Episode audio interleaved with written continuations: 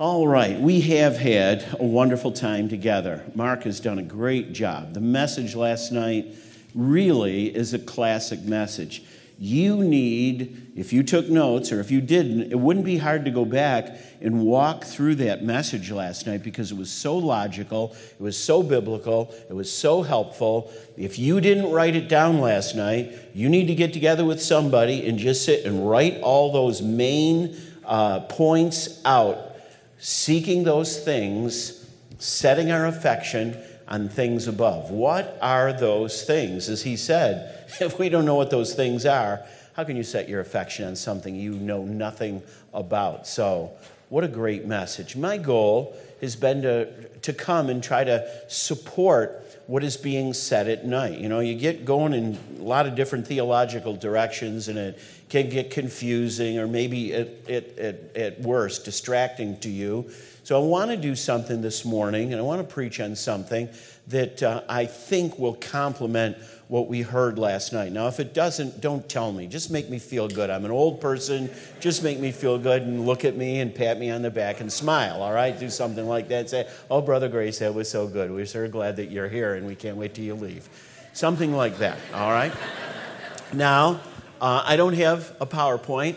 Honestly, I, I have sermons that I brought with me, but my goal is to try to help and support the camp. So I really don't have anything written on a piece of paper other than the paper in my Bible right now. But um, the message I'm going to share with you uh, is something that I've preached before. Most of you do not uh, know me. There's some people from KCBT, and we're going back 20 years, and I know you, I've been looking at you, you forgot everything you knew 20 years ago. You're as old as I am, or older, so I'm not worried about you remembering this message, but this is a, this is a, mess. sorry, it's true. Uh, I told you I, I took that monster shake this morning, but so I'll probably say some things that I'll have to apologize about later on. But the message that I want to bring this morning is something that there are some sermons, and those of you that have preached any number of times, they just kind of stick with you. They become life sermons. They're reference points. They're things that you yourself use or review regularly to check yourself out. The message we heard last night is certainly one of those messages. You can go back over that and over that to check yourself out and make sure that your relationship is right with God. Set your affection on things above, and you should be able to come up with four things that are above and focus on them. And um, again, everybody makes decisions, as we said yesterday morning. You made a decision on what you heard last night. Maybe you didn't come forward. Maybe you didn't discuss it with anyone else, but we all made decisions on what we heard last night. And that, as I said, that was a great message. I want you to open your Bible to the Old Testament. We've spent some time now in the New Testament, but there is another part of the Bible. In fact, three quarters of the Bible is the Old Testament. That's uh, where Genesis is found. That's the first book in the Bible. That's where we read about in the beginning God created the heaven and the earth we read about Adam and Eve, and we read about their boys, Cain and Abel. We read about Enoch. Enoch was mentioned last night, Genesis chapter 5. Then we're introduced to Noah in the flood in chapter number 6. Then we're introduced, uh, and I'm going to kind of run through here a little bit uh, more quickly. Well, the Tower of Babel, you remember that? A little bit later on. And then at the end of chapter 11 in Genesis, we're introduced to one of the major figures in the Old Testament. Not that the others weren't, but to a man named Abraham. And then we read about he and his wife, and we read about Isaac and his wife, and we read about Jacob and his wives. We read about uh, uh, Rachel and Leah. And then we read about uh, a man named Joseph. And he takes up about maybe the last 13 chapters, 14 chapters in the book of Genesis. And that's just a quick survey of that. Well, we know by the time we get to the end of the book of Genesis that the children of Israel are down in Egypt. Now, they didn't go there to, for a long vacation, but they ended up spending about 400 years in Egypt. They grew, they multiplied over and over to the point that they became a threat to the Egyptians themselves. Apparently, they were outpopulating the Egyptians. Things like that are happening in the world today. Some of the Islamic people, they move into Dearborn, uh, Michigan, where people have one child per person, ZPG, you know, we're not going to grow. And then they come in and have 10 children. And it doesn't take long, in a couple generations, they outpopulate the people of Dearborn, Michigan, and then the mayor is Islamic, and the, the, the, you know, the county seat is run by Islamic people. Well, that stuff works anywhere in the world. And uh, not that it was done necessarily intentionally in Egypt, but now they're outpopulating the Egyptian people. Doesn't say that specifically, but to the degree they were populating it where they were a threat to the Egyptian people. Well, they were brought into bondage to control them. And then God chose a man named Moses. That's where he comes in at the beginning of the second book of the Bible, the book of Exodus. And Moses is chosen to be the leader to take the children of Israel out of the land of Egypt to the promised land. God had promised the children of Israel, Abraham, Isaac, and Jacob, God had promised them that they would have a specific land, that God had a land flowing with milk and honey for them. So now Moses becomes the, cho- the chosen leader to take the children of Israel out of the land of Egypt and to march them over into the promised land. So that takes us in through the book of Exodus. The Ten Commandments are given there. We get instructions for the tabernacle at the end of the book of Exodus. We get into the book of Leviticus, and that's the worship book of the Jews. We get into the book of Numbers, and in the book of Numbers, uh, we read about the wilderness wanderings and all of the crazy things that took place, some unusual things and miraculous things that took place while the children of Israel, unfortunately, spent 40 years wandering on their way to the promised land. Of course, that wasn't God's intention, that wasn't plan A, but it happened because of their disobedience. So we come to the end of the book of Numbers and we come to a book, the fifth book in the Old Testament, the book of Deuteronomy. And I want you just to open to chapter number one, if you would. We're going to get a little bit of background to what we're going to say. So, Deuteronomy chapter number one, I'm reading right in verse number one. It says, These be the words which Moses spake unto all Israel on this side of Jordan. This is before they crossed Jordan to go into the promised land. In the wilderness, in the plain, over against the Red Sea, etc., etc., etc. So, what we're reading here in the book of Deuteronomy is a collection of three sermons that Moses preached to the children of Israel at the end of the wilderness wandering. About 30 days, uh, in fact, if you read through chapter number one, it's about 30 days before the, th- the 40 years is up, Moses begins to address the children of Israel. Now remember that those that were 20 years old and older, earlier, many, many, 40 years before, they rejected God's plan and promise to go into the promised land.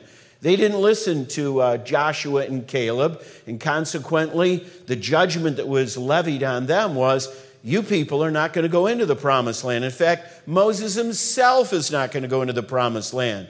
Nonetheless, they still had the responsibility to lead them through that wilderness and bring them to the point to prepare them to cross over. Now, that's what the book of Deuteronomy is all about. Moses is preparing a new generation of people. The younger people who were uh, under 20 years of age, 40 years before, he's preparing them to go into the promised land. And what the book of Deuteronomy is all about is Moses sharing with them all the things that God had given to Moses to teach the children of Israel to prepare them to go in and be obedient and be God's people in the promised land. Now, Moses doesn't want the same thing to happen to this group of people that happened to those that were his contemporaries 40 years before. So, what he does in these three sermons in the book of Deuteronomy, he rehearses again. It's really what the name of uh, the book is all about. It's the law given again, Deuteronomy. So Moses is preaching to them, and he wants to remind them of what God told them 40 years before on their way into the promised land. Now, I've highlighted a lot of different things here, but let's go to chapter number 9. I, I don't want to wear you out in the book of Deuteronomy before we get to my text. But let's get to uh, chapter number 9, and with that context established, notice verse 1. Hear, O Israel, thou art to pass over Jordan this day. Now, this day could be that actual day, or it could be in this time. The word day is used in different ways in the scripture. But he says, Thou art to pass over Jordan this day, to go in to possess nations greater and mightier than thyself, cities great and fenced up. Now he warns them. He says, Now, you guys are not getting this land because you're a bunch of goody goody two shoes. It's not because of your own righteousness. This is the mercy and the grace of God that I am giving you this blessed land. Notice verse 3 Understand therefore this day that the Lord thy God is he which go over before thee. Now, before they cross over, I want you to know you're going to have some battles going into the promised land, but I want you to know that God is going before you and He's going to give you victory. That's what verse 3 is all about.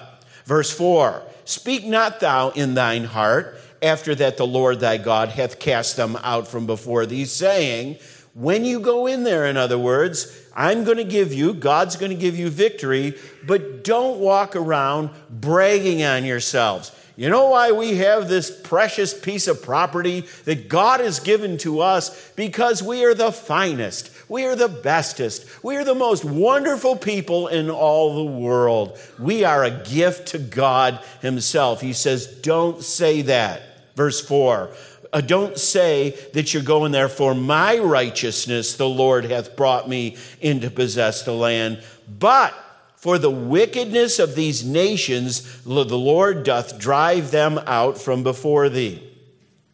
Oftentimes, uh, and I've been asked this question over the years, particularly by atheists. How come God was so mean in the Old Testament? What right did he have to give these children of Israel the right to go in and slaughter all of these people in the promised land? What kind of a God is that? Well, there is an answer to that question. Number one, God had made a promise all the way back to Abraham that he was going to give them that piece of property. Now, this was hundreds of years before.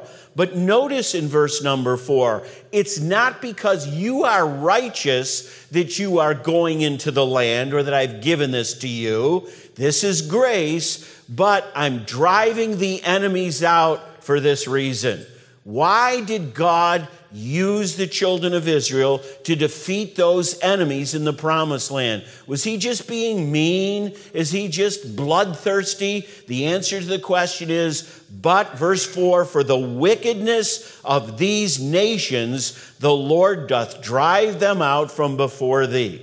In other words, the Canaanites, the people that were in that, that land, they were idolaters. They were as wicked as you could get. And God is going to cleanse the land. And like he has done many times in history, he uses a nation of people. He did it with Israel themselves when the Babylonians came in and cleansed the land of the Israelites. He is going to use the Israelites to cleanse the promised land of all of the wickedness. And then they will take possession of that land, and that is the piece of property that God has promised all the way back to their great, great, great, great grandfather, Abraham.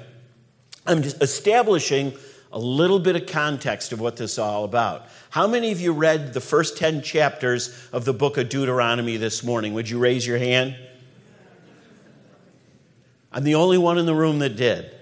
And I'm not bragging on that because I'm the one that has to preach. And I had to go back and reestablish in my own mind the context of what I was preaching on this morning. But many people in here may have never even read the book of Deuteronomy. The name is a little scary in and of itself, isn't it? What does that mean? You know, dromedary, isn't that a camel or something like? No. Deuteronomy is a book of the Bible and it means the law given again prior to the entrance into the land of Canaan. Now, There's more I could say, but let's go to chapter 10. And this is where I will draw my message from.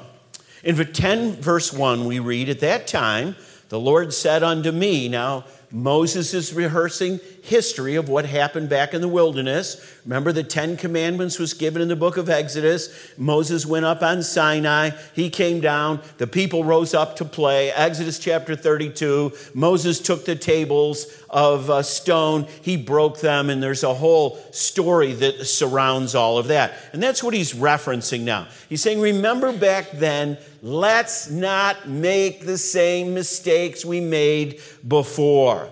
Hew thee two tables of stone like unto the first, and come up unto me into the mount. He's rehearsing Exodus chapter, uh, the, the chapters in the 30s, 28 through 30 in the book of Exodus of what happened back there. And I'll write on the tables the words that were in the first tables which thou breakest. So God tells Moses, let's try that again. You know, we're a little hasty there, breaking the tables. I'm going to give you another set. So now we get uh, two originals. Did you ever think of that? Where's the original? Well, there were two originals, if you're talking about the Bible, in this particular case. There was an original original, and then there was another original because the first original got destroyed. Now, think about that in the, in, in the realm of biblical uh, translations and the original languages, all that. There are two originals in this particular place. Tell that to your seminary professor and see what he has to say about that. He'll love that. Anyway, let's go down to verse number eight. At that time, the Lord separated the tribe of Levi to bear the ark of the covenant of the Lord, to stand before the Lord to minister. Again, he's rehearsing all of this stuff that they had um, made a mess out of the first time 40 years before. Levi hath no part in the inheritance because the Lord's his inheritance. Verse number nine. This is where I'm going. Verse number 12. Let's go there. And we're only going to look at two more verses here, essentially, two more verses. These two verses are important because there's a question that is asked here. And the question, in answer to the question, really goes along. It's not contradictory, it's only complementary to what was said last night in the message. And now, Israel, what doth the Lord thy God require of thee? Now, there's a good question. What does God require of you? There's a, that's a simple question, and there's a simple answer that's given. But I want you to go to the end of verse number 13, if you will, because the question mark shows up at the end of that verse. It says, What does the Lord thy God require of thee? And notice the last words in verse 13 for thy good. God never requires anything of you or from you that isn't for your good. Romans 8:28 in the New Testament that all things work together for good to them that love God, to them who are the called according to his purpose. I don't care what God puts on you in your life. And this is something as a young Christian you need to understand and begin to live because difficult times come into every person's life. God isn't trying to get even with you or just test you to see how tough you are or how spiritual you, you are. Everybody has trials and tribulations in life, some more than others. There's some trials and tribulations that I know friends of mine have gone through. I hope I never have to go through in my life, but I still have to go back to Romans chapter 8 and Romans chapter 8, verse 29, not just 28, that God brings all of these things into our lives that we might be conformed to the image of his Son. Remember, Jesus' life wasn't all that easy toward the end. You know, like the scourging and the crucifixion, those were a couple bad days in Jesus' life. You may have a couple bad days in your life also, but the trials and tribulations and temptations of life always pass through the hand of God, and they are allowed to come into your life to help you to, to be a better person, uh, pro- very uh, possibly and probably, but ultimately, good will come out of that. I can think, even uh, in the context of this meeting here, I can think in my own church and in some of your churches, and going back to KCBT, I can think of some tough times. I got really close to a lot of people in KCBT since, the, since 1977. So I've gone through some of the tough times at KCBT with the people there as a friend. And you know what? I can honestly say, and listen to me, if you regret some things of the past and you're having problems with what has happened in years gone by and all that, and maybe you got a grudge or you got a bitterness against somebody else or some other church or some other group of people from another church, let me just tell you this good can come out of the most wicked and vile things. Only God can take a horrible situation and turn it around for good.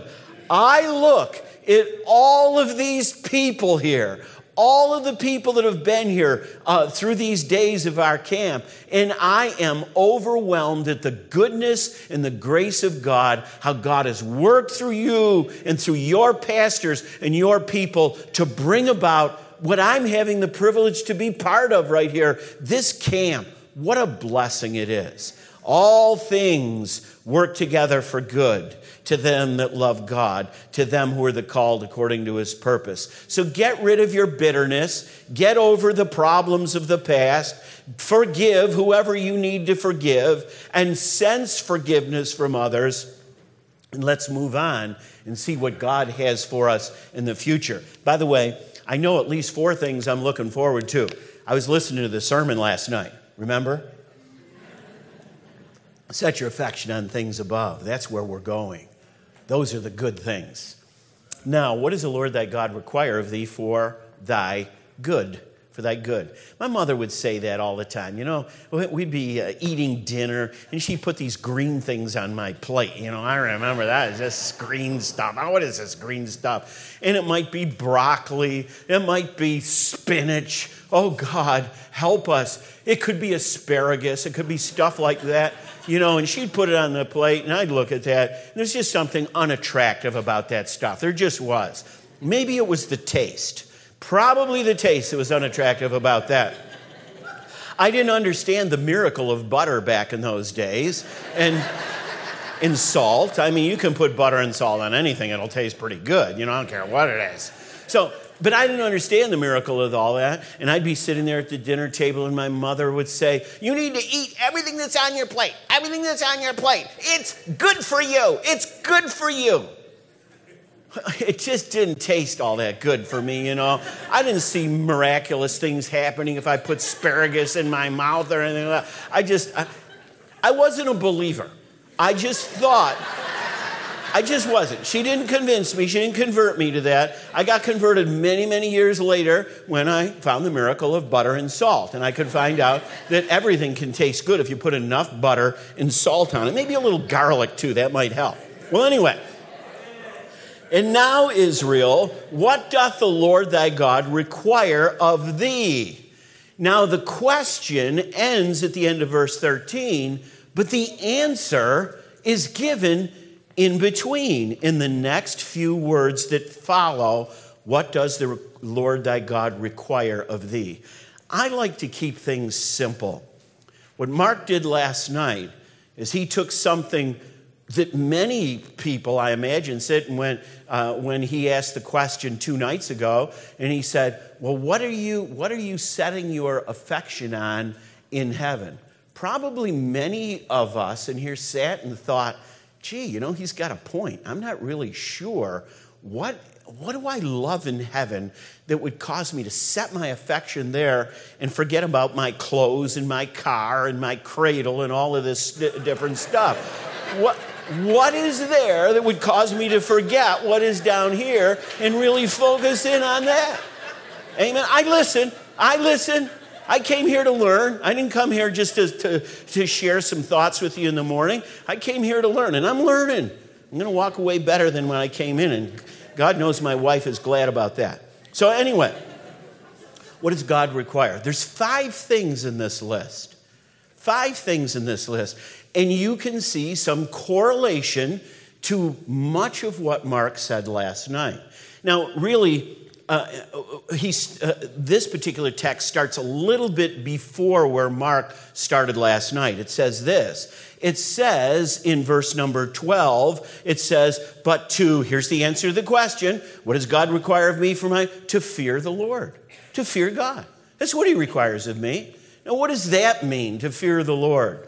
Does that mean that I walk around, you know, looking over my shoulder, waiting for lightning to strike me because I'm stepping out of line morally in some way? Well, I'm not going to tell you that that's not a, a good thing to do from time to time, but I think there's a whole lot more. Fearing the Lord means that you have, that, that, uh, let me put it this way, this is probably the best way to explain it that God says what he means and he means what he says. Okay? You may have if you're young and younger in here, you may still live at home and you have to listen to your mom and dad. And uh, maybe you live with uh, some strong parents and they say what they mean and they mean what they say. That was my father. My father, my father and my mother, they were incredibly spiritual people. Now, I know that some, some of you are going to object to this, but my mother was a prophet. Now, I grew up as a Catholic. And some of you grew up as Catholics and you're saying, Boy, I never heard of Catholic prophets. Oh, you're going to hear about a Catholic prophet right now. My mother was a prophet. She used to do this. I'd get in trouble at home. I was the oldest of seven children. I'd get in trouble, and my mother's sister, she was take, trying to take care of the babies, and I'd get in trouble. And my mother, instead of dealing with me, she would say this. She'd say, George, when your father gets home, you're going to get it. And she was right. All the time. Every time. When my, my mother went to my father and said, George did this and George did that, I got it. I got it. I got more than I thought I was going to get a lot of times, too. My mother, she was a prophet or a prophetess, if that makes you feel better about that anyway. But she was a, she was a prophetess. Fear the Lord. I believe that God means what he says and says what he means. When you come to the Bible and read the Bible, you need to have an attitude that God says what he means. He's not playing games with us, he's not telling jokes. There may be things that are humorous in Scripture, but they're on top of a story that is a very, very serious story in Scripture. God says what He means and, and, and means what He says. So, what does God require of me? He requires me to look at the Bible and believe what I say is true. And believe that God means what he says and says what he means. Let me move on to the second thing here. It says, and to walk in all of his ways. All right, walk in all of his ways. What does that mean? That means to live my life in a in conformity to what God's expectations are for my life. Now, we understand this from a Christian perspective today, and it's hard not to because of where we are living. But we are to, Paul said, to walk worthy of the vocation wherewith we were called. We are to walk. Our walk is our life in how we uh, uh, conduct ourselves in our life. My Christian walk is how I behave myself on a daily basis. How do I live my life? How do I deal with people? How do I deal with all of the elements that surround me? Friends, civil authorities, uh, um, uh, my own family. How do I walk? Do I walk in a worthy way? So I'm, I'm supposed to walk in all of his ways. Then it says, this was a big, this was a big uh, point that Mark made last night. Notice what the third thing is there. It says to walk in all of his ways and to love him. To love him.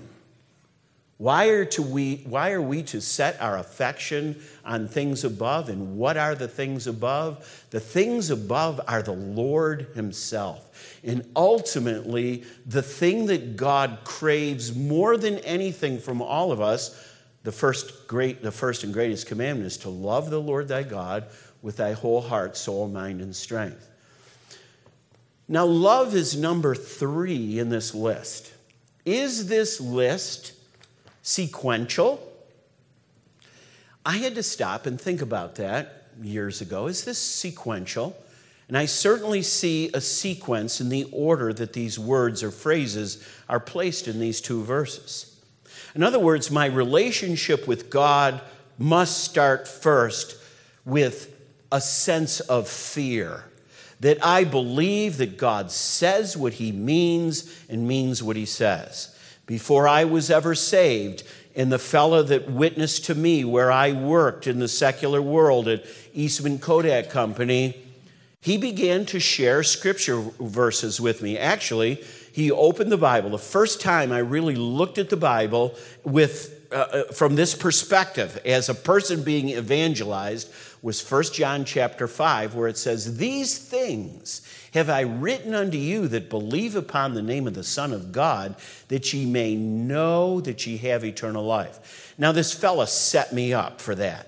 He asked me this question. He said, "Do you know for sure that when you die that you're going to go to heaven?" And I said, No, I should have shut up right there, but I didn't. I'm a theologue, so I've got to answer the question. I got to go a little deeper. I said, No, and nobody can know that. And he opened his New Testament ceremoniously. and he said, Read this verse. I didn't know what to say. I was dumbfounded. In my heart, and I know this now, the Holy Spirit said, That was a stupid answer on your part, wasn't it? Look what it says right there. Of course, I didn't know anything about the Bible.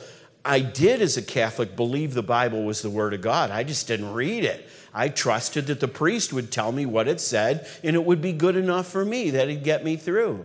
I had not read it for myself, and I had not read it to absorb it and personalize it. I read that verse and I didn't know what to say. That shut me up. That was the end of my first encounter with this individual. I didn't get saved then, but I knew that I looked like a fool in front of him. I didn't have an answer. But it did make me think, you know, the next time, if he ever shows up again, I'm going to be ready for this guy. Well, there's too much to know about the Bible to get ready for somebody. He showed up a week later, and I wasn't ready a week later. I was in trouble again. But this, I was just talking to him in a, in a way where I was just kind of patronizing him. You know, uh, I'm going to be, uh, I, am going to be polite. You go ahead, you can tell me about whatever you do, but hopefully you will go away and leave me alone. That was what was going on in here. I figured if I listened to him and be polite, he can say what he wants. He can try to sell his pots and pans to me, whatever he's trying to do, and he will go away. He won't ring my doorbell again. Well, that's not true. He came back. Actually, he came back probably about six times. He'd come back. And this is something that may be helpful for many people in here. This is what he did right. First of all, he used the word of God. But secondly, this is what he did. He didn't try to give me too much. He didn't come and try to, you know, do a systematic uh, Allen theology with George Grace. He didn't say, Have you ever studied the doctrine of hamartiology? Have you ever done that? How about ecclesiology or eschatology? Let me tell you all I know about prophecy and what's going to happen. And then he didn't do that. He just said, You know for sure when you die, you're going to go to heaven? No, I don't know that, and no one could know that. Well, read this in the Bible. I read it, and that was the end of the lesson. That was the lesson. He didn't try to pound it into my head. He could sense where I was. I was ignorant in the Bible. This is not the time for him to go into an hour and a half teaching session about salvation. He just put a question in my mind and made me question what I thought or believed to be true. That was important. Don't try to give people too much. Now, if you know you're only going to get one chance in a lifetime with a person, you may be tempted to do, and it may be wise to do more than that. But if this is a family member or somebody you work with or a neighbor or a friend, you don't have to tell them everything you know the first time you witness to them. Be sensible and logical about that. People who know little or nothing about the Bible, they only need a little to gag on. You understand that? They don't need a lot. They don't need a systematic theology. They just need a thought to make them stop and think about themselves and their own position. So, fear the Lord, walk in all of his ways. Well, I had uh, I, I got saved and things began to change in my own life. I believed what the Word of God said. And eventually I trusted Christ. Whosoever shall call upon the name of the Lord shall be saved. I accepted that at face value. I got saved and I became to walk, uh, I became to the place where I began to walk in all of his ways. I tried to conform my life to what I was reading in the Bible and I had to make some changes in my life. I didn't have somebody preaching down my throat all the time and say, You can't do this and you better do that and you're not a. I didn't have anybody. I'd go to church, I listen to this sermon, but nobody beat me over the head with the Bible. But as long as I read the Bible, God spoke to me and God talked to me and God helped me to see who I was, where I was, and what I needed to do. And things began to change in my life began to walk in all of his ways. I liken this kind of to uh, my relationship with my wife. You know, when you meet somebody, a human, let's put it in a human context. You meet somebody, you got an attraction to that person, and you, you think she's pretty as a man. You know, that's what, I won't go into the gender thing. You know, we've got lots of problems today. But anyway, as a man, I like women. I've been attracted to women all my life. I've never been attracted to men. I think you guys are ugly fat, you stink, and I know what you're like because I'm just like you are. That's what I think. No attraction whatsoever there. But my wife, it's attracted to my wife. So I wanted to please my wife. So there is a sense, if I can use the term, of fear. I want to be careful what I say and what I do. I don't want to offend her. I want to get another date. I want her to pick up the phone and talk to me again, and maybe we can carry on a relationship more than what we're doing now. So, you know, you know how it is. you kind of tiptoe around the relationship you don't want to make waves. You put on your best. You make sure you use underarm deodorant, guys, and brush your teeth and all that stuff because you don't want her to think that you're, that you're really like what you are. You don't want her to know that. And then, and then what you do is you learn a little bit about her in my case, I learned about her, and you know, she liked this and she liked to go there, and I found myself changing a lot of my own desires. Oh, yeah, I like that too. Oh, yeah, I'd like to go there too. You know, I'd like to do, well, I really would like to go to the opera. Oh, me too, that's my favorite thing. I love the opera. Fancy that. What a coincidence. We both love the opera. Ah.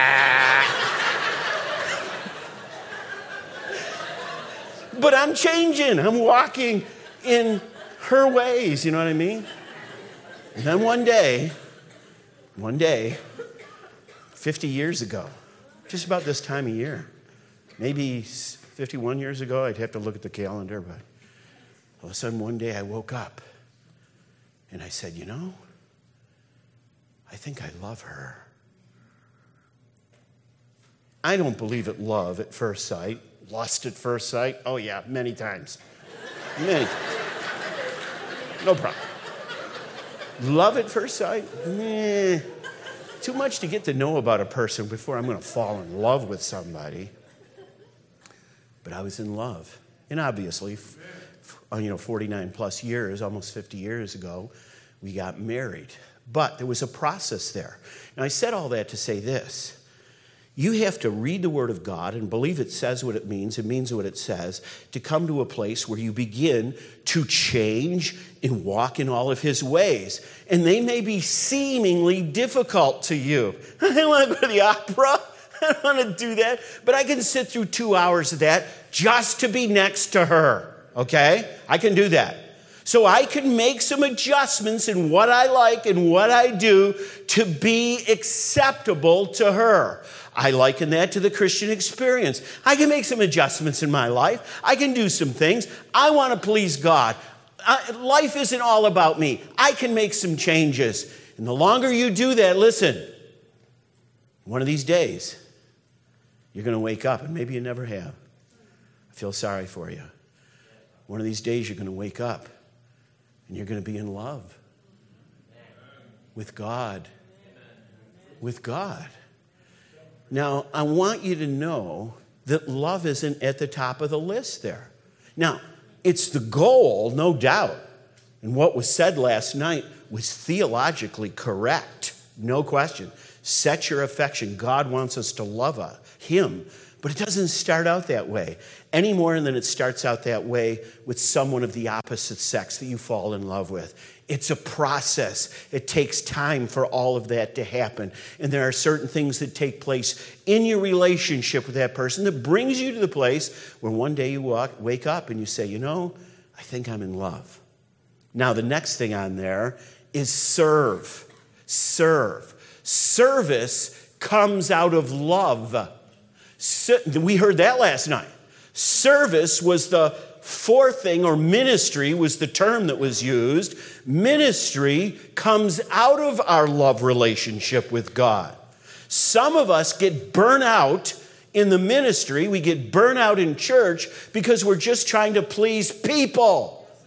We're just trying to please someone else. Or maybe we're just trying to please ourselves. We want to be successful. We want people to recognize us. We want people to admire us for who we are and what we do in the church. We've got people that are coming to us and saying, Well, what do you think? And what, do I, you know, what would you do in this situation? And it feels pretty good. It kind of builds up your ego.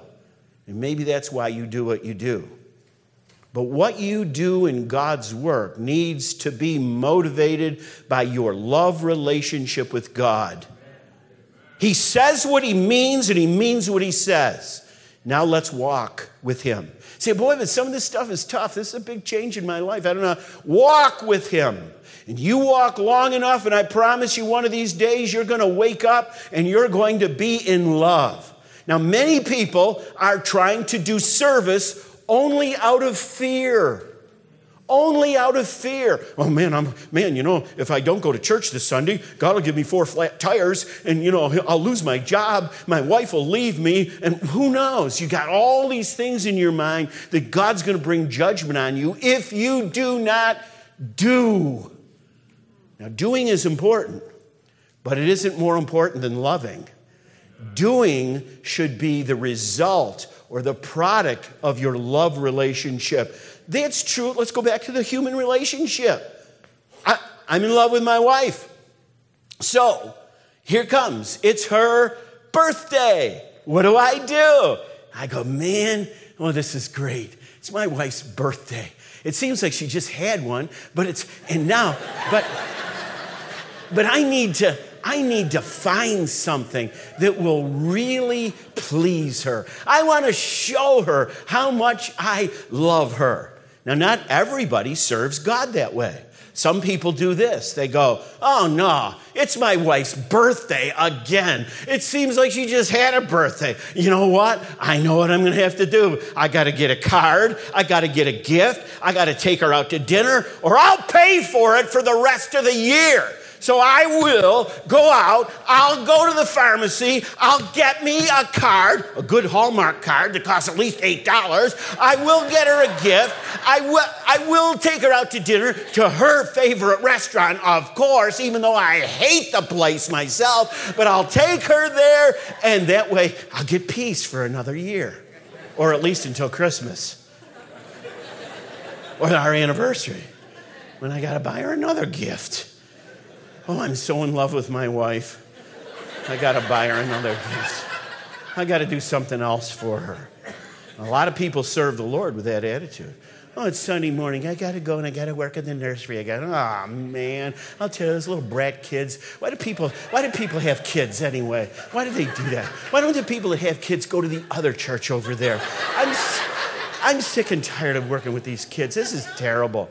And, you know, how can I get out of my responsibility because I'm tired of serving? Because we don't serve out of love, we serve out of obligation or out of fear. I did that long enough as a Roman Catholic. I served, I did the things I did as a Roman Catholic because I was afraid of the immediate judgment of God in my life. That's a terrible way to live. Terrible way for a Christian to live, worrying about what's going to happen to me, what will God do to me if I'm not as faithful as I think I'm supposed to be. God says what he means, and he means what he says. Then I need to learn to walk in all of his ways. I may have to go to the opera. I may need to do some things to please God that, you know, it's not my thing, but I'll do it because I want to please God. And then one day, you wake up. I'm in love. I'm in love with God. All this time, I've been saved for X amount of months, X amount of years but I've never had a relationship with God. Now I look forward to opening the book to see what God has for me every day. Now I look forward to times of prayer when I can get alone and I can meditate and I can just talk to God and say, God, talk to me. Tell me what I need to be, what I can do, and who you are. Help me with all of that. Walk in all of his ways. I fall in love with him. Now I am prepared to serve. I am ready to serve. I'm not going to get worn out on someone asking me to do something at church. I'm here at the disposal and at the service of the creator of the universe, the Lord God Jehovah Almighty. That's why I'm here. And if nobody else likes that or recognizes that, so what? It doesn't mean anything to me here. I am here for Him solely. When you get there, you're going to have a very pleasant Christian life. Well, that's not where it ends here, though, does it? There's one more thing on the list. Let's go back and read it, and I'll be done. Chapter number 10, verse 12, it says, Fear the Lord, walk in his ways, love him, and serve the Lord thy God with all thy heart, with all thy soul. And then there's one more thing. It's number 13, verse 13, to keep the commandments of the Lord. So I count that. That's number five. I am to fear the Lord that is, I believe that he says what he means and means what he says. I am to walk in all of his ways. I'm to conform my behaviors and my attitudes to his. I am to, to, try, by the grace of God and with the help of the Holy Spirit of God in my life, I am to overcome my flesh and I am to sub- submit myself and yield my instruments of instruments of righteousness to God. That's the way Paul put it in Romans chapter number six or seven, somewhere in there. And then when I do that, I'm going to fall in love. It's coming. If you're not there, it's coming. Stick with it. Stick with it. Don't give up. Ask for God's help. Help me, Lord. Help me to overcome these things that I'm struggling with. I want to love you. I know that's the right thing. I heard it last night and I'm hearing it again this morning. That's where I need to be. I need to love you. So help me, Lord, to get there. Then I can serve. Then I can do what I do out of love. And then keep the commandments. Keep the commandments. Keep the commandments. Now, that sounds redundant isn't it the same thing as walking in all of his ways or fearing the Lord or one of those things or maybe all of those things? Isn't that keep the commandments thing, isn't that somewhat redundant? And I don't think so. Everybody in this room is in one of these places. You are at number one. You're still struggling with believing what God says. You're still struggling with that. You're still struggling in the Word of God. Maybe you're not a Christian and you're just trying to come to the place where you have faith in Christ, repentance for sin, and come to the place where you call upon the name of the Lord. You're struggling right there at number one. You don't believe that God says what He means or means what He says. You're not sure of that. But if you've come there, next step is, and some of you are here, you're still learning to walk. You're trying to walk and you're struggling with things. Those are the kind of people that end up in pastors' offices all the time. They're struggling with their walk. They haven't come to the place where they've really fallen in love with God. They're struggling in their marriage. They're struggling at work. They're struggling with their family members. They're struggling with their finances. They're str- and the reason is, is because they're struggling with trying to walk in the ways of the Lord. once you get by that, then you fall in love. Some of you are there. It's not over, though. That's the starting point for your service, for what God has called you to do. Many people in this group here and people who have come with us have gone to the mission field. What does it take to go to the mission field?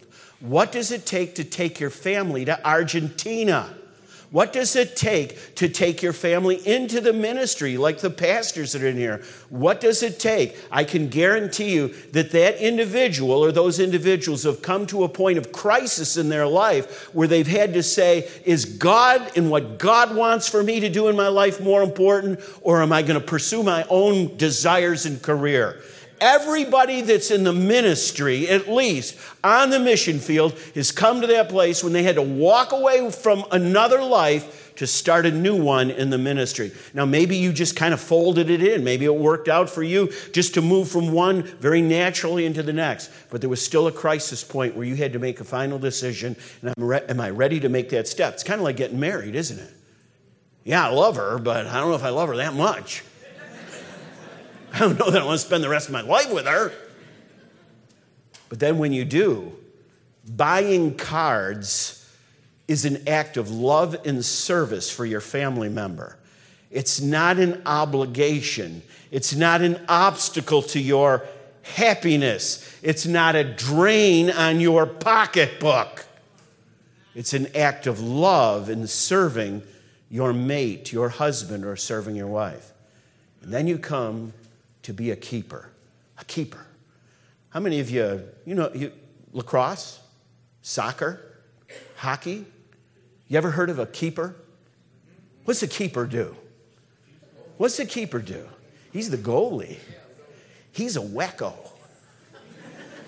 He's a wacko. He's crazy. Hockey goalies, they have to lose, they have to have lost their mind when they were 15 years old to be a hockey goalie. Keepers. They will not allow the other, they're not offensive, they're defensive.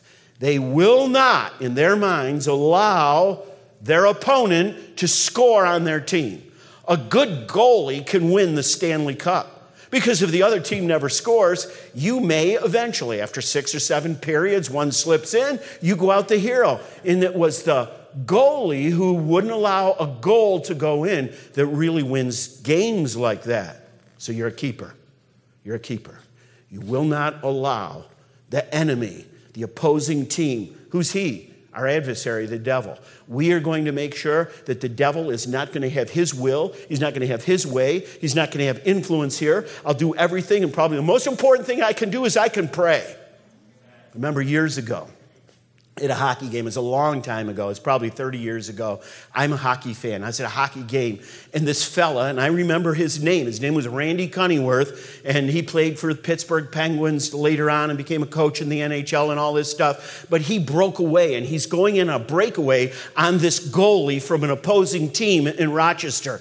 And I remember if you played if you played any uh, goaltending or know anything about it, that what you do is you try to come out and cut the angle down on, on the shot. So it's harder for the opponent to score on you. Well, I remember this goaltender coming out, and here comes Randy Cunneyworth. He's going 30 miles an hour. He's got that puck, and he winds up. He had a wicked slap shot, wicked slap shot, 100 miles an hour. He winds up, and he hits that, and this goaltender is standing there, and bam!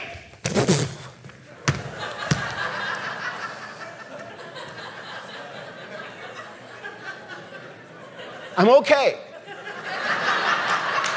Don't call 911. I'm okay. This happens to me about once a week. That puck hit him in the head. He had a face mask on, but it hit him so hard, it literally knocked this goaltender off his feet and down. This is what's important, though. I remember. I remember this. I remember, you know, he was dazed there for a minute. And then he came to and he went like this. You know what he was doing? He wanted to see if the puck went in the net with blood pouring down his face. He was doing his job. He was protecting the goal. He was keeping the enemy from scoring against his team. That was his job. Not everybody's a keeper. Not every. Some of us are struggling with the fear part. Some of us are struggling with the walk part. Some of us are struggling with the love part. Some of us maybe with the service. But once you get by the love, the service becomes easier and easier. Keepers, they're few and far between. There may be some keepers in here. Will you let the devil score on your team, your family, your church, your Sunday school class, your pastor, the leadership in your church? Will you let the devil score? Or will you do everything in your spiritual strength and power in imploring the throne of God, saying, God, protect us, protect us. We do not want Satan to score on our team. Protect us. Every church needs some keepers. Be a keeper. Father, thank you for your word. Thank you for Jesus. Jesus is a keeper. He's a keeper. And there's many keepers over the history of the church that we've learned about, read about, that have been good models and examples to each one of us. Help us to take this simple, simple list of things. What does the Lord thy God require of thee? Let's make it easy. Lord, you require that we believe what you say, you mean what you say, and you say what you mean. And Lord, it's imperative, it's important for us to begin to conduct ourselves in a way that is pleasing to you. It may be difficult on us, but Lord, we know that you'll be pleased. And Lord, that you'll give us the strength to do that. And then, Lord, one of these days, we'll fall in love with you. In our Christian lives, in some ways, will seem to be get, getting easier and easier, and service will become a joy rather than a drudgery rather than just an obligation, rather than something we signed up with. And then, Lord, maybe someday I'll be a keeper. I'll be that type of person that will pray. And Lord,